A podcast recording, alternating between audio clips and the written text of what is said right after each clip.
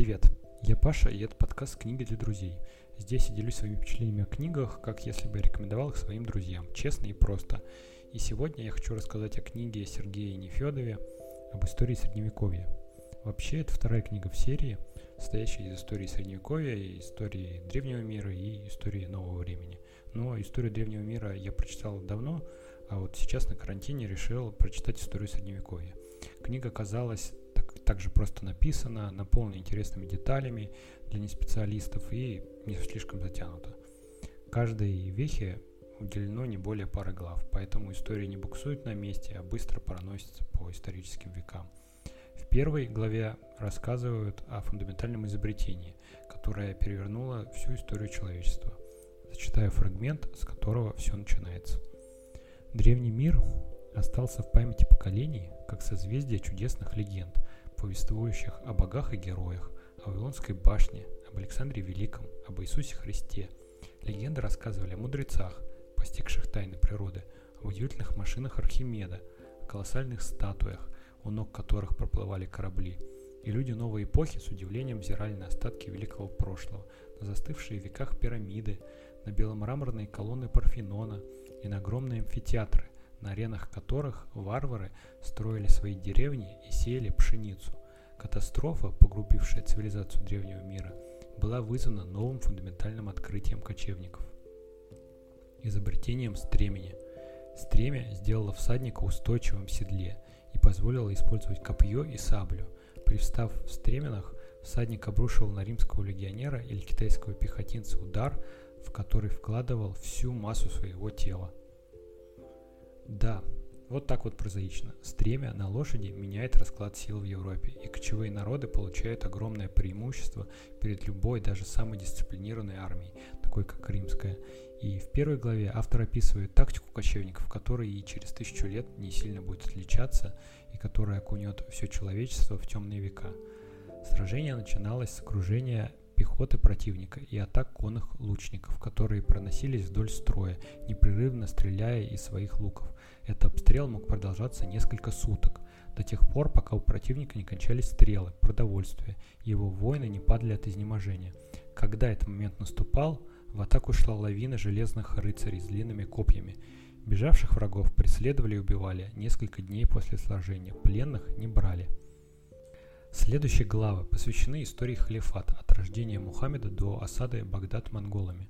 Далее мы переносимся в Византию, где империя будет вести бесконечные войны за право своего существования. Потом история варваров от завоевания Рима до крестовых походов. Затем крестовые походы. Вот здесь хочу поделиться одним фрагментом, который меня позабавил.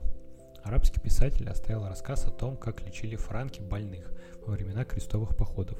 Мусульманский эмир – дядя писателя, послал соседу Франку по его просьбе врача. Врач вернулся на удивление быстро и рассказал, что его позвали лечить рыцаря и женщину. У рыцаря был абсцесс на ноге, и араб применил припарки. Женщина страдала сухоткой, и врач предложил диету из свежих овощей. Обоим больным уже полегчало, но тут появился франкский врач. Недолго думая, он спросил рыцаря, что тот предпочитает жить на свете с одной ногой или умереть с двумя – Рыцарь сказал, что не хочет умирать, и врач заставил его положить ногу на колоду, а какой-то силач взял в руки топор. Первый удар не достиг цели, а второй раздробил кость, и рыцарь умер.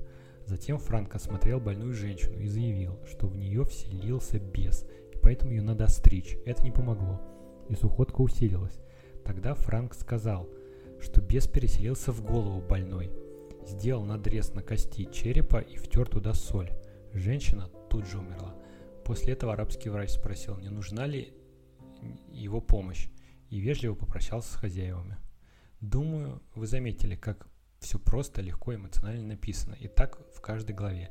В следующей части рассказывается о Европе эпохи рыцарства и его закате. Еще один фрагмент, позволю прочитать. Это последние предложения рассказа о битве при Кресси, где уэльские лучники устроили настоящий апокалипсис элите французской армии в лице всадников-рыцарей. Цвет французского рыцарства лежал здесь, на поле брани, и многие были еще живы, и он знал многих из них. Король не мог уйти просто так, он стоял и слушал шум боя, и горестные мысли лежали на его душе. Он понимал, что это не просто битва, в которой рыцари были расстреляны лучниками, как куропатки. Это был конец рыцарской эпохи, и дальше начиналось другое время, когда господином будет не рыцарь, а плебей с луком в руках. Он стоял и думал, и вокруг вслепую падали стрелы, как будто шел снег. А потом в Европу придет чума, которая выкосит половину его населения – там есть фрагменты текстов Бокаччо, где он описывает, как люди реагируют на эпидемию, как друзья и родственники перестают общаться, потому что боятся заразиться, как расцветает преступность. Одна мысль у меня была после прочтения этих эпизодов о чуме в Европе. Хорошо, что от ковида смертность не 99%, как при легочной форме бубонной чумы, и хорошо, что у нас есть интернет. А, вот все, о чем я сейчас рассказывал, это, наверное, первая половина книги. А дальше будет история Руси, история монгольского нашествия, история Китая, Кореи, ацтеков и инков. Эти фрагменты не менее интересны, чем история средневековой Европы. Может, там не так много задокументированных интересных исторических личностей, зато местный колорит заставляет гуглить через каждые 10 секунд. Пример тому черепа у перуанской цивилизации.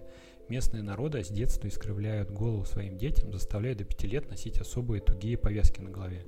В итоге череп искривлялся, и такие люди формой головы начинали напоминать чужих. Мне стало интересно, имеет ли такая форма черепа какие-то последствия для когнитивных способностей. Вот здесь мнения разнятся, но многие народы, такое практиковавшие, описываются как невероятно агрессивные и жестокие. А, что хочу сказать, резюмируя. Если вам хочется интересную и простую книгу об истории, которая будет охватывать большие периоды времени, то по мне книга Сергея Нефедова просто идеальный вариант. Открывайте книгу, прочитывайте 5 страниц и закрываете через пару часов. Уверен, что вам она доставит много часов исторического удовольствия. Единственный нюанс, что не стоит ждать особенного погружения в каждую из эпох. Но вот для первоначального чтения книга отлично подходит. Рекомендую всю серию. На этом прощаюсь. А, кстати, теперь вы можете слушать подкасты на Яндекс Музыке. Также он доступен в Google подкастах и во всяких небольших подкаст-сервисах. Ждем появления на iTunes. На этом прощаюсь. Услышимся в следующее воскресенье.